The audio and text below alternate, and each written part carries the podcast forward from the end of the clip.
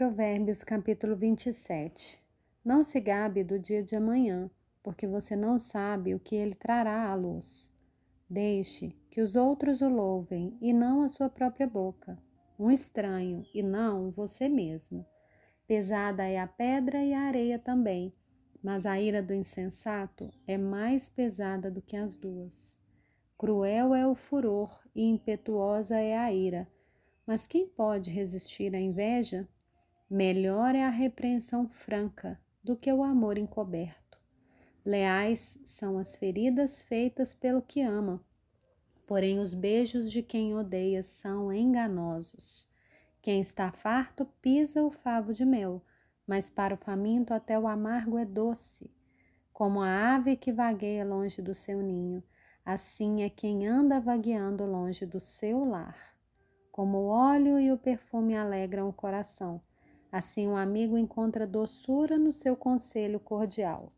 Não abandone o seu amigo, nem o amigo do seu pai. Não vá para a casa do seu irmão no dia da adversidade. Mais vale o vizinho perto do que o irmão longe. Meu filho, seja sábio e alegre o meu coração, para que eu saiba responder àqueles que me afrontam. O prudente vê o mal e se esconde mas os ingênuos seguem em frente e sofrem as consequências. Que se tome a roupa daquele que fica por fiador de um estranho, que ela sirva de penhor quando ele se obriga por mulher estranha. Se alguém bendiz o seu vizinho em alta voz, logo de manhã, a sua bênção soará como maldição. A goteira contínua num dia chuvoso e a esposa briguenta são semelhantes. Contê-la seria conter o vento, seria pegar o óleo com a mão.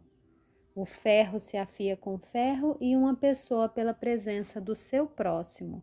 Quem cuida da figueira comerá do seu fruto, e o que trata bem o seu senhor será honrado. Como a água reflete o rosto, assim o coração reflete o que a pessoa é. O mundo dos mortos e o abismo nunca se fartam e os olhos do ser humano nunca se satisfazem. Como o crisol prova a prata e o forno prova o ouro, assim o homem é provado pelos elogios que recebe. Mesmo que você moesse o insensato, como se soca o cereal num pilão, a tolice não se afastaria dele. Procure conhecer o estado das suas ovelhas e cuide dos seus rebanhos, porque as riquezas não duram para sempre, nem a coroa de geração em geração. Quando o feno for removido, aparecerem os renovos e se recolher o capim dos montes. Então os cordeiros lhe darão lã para roupa, os bodes serão vendidos para pagar o campo, e as cabras produzirão leite em abundância para alimentar você, alimentar a sua casa e sustentar as suas servas.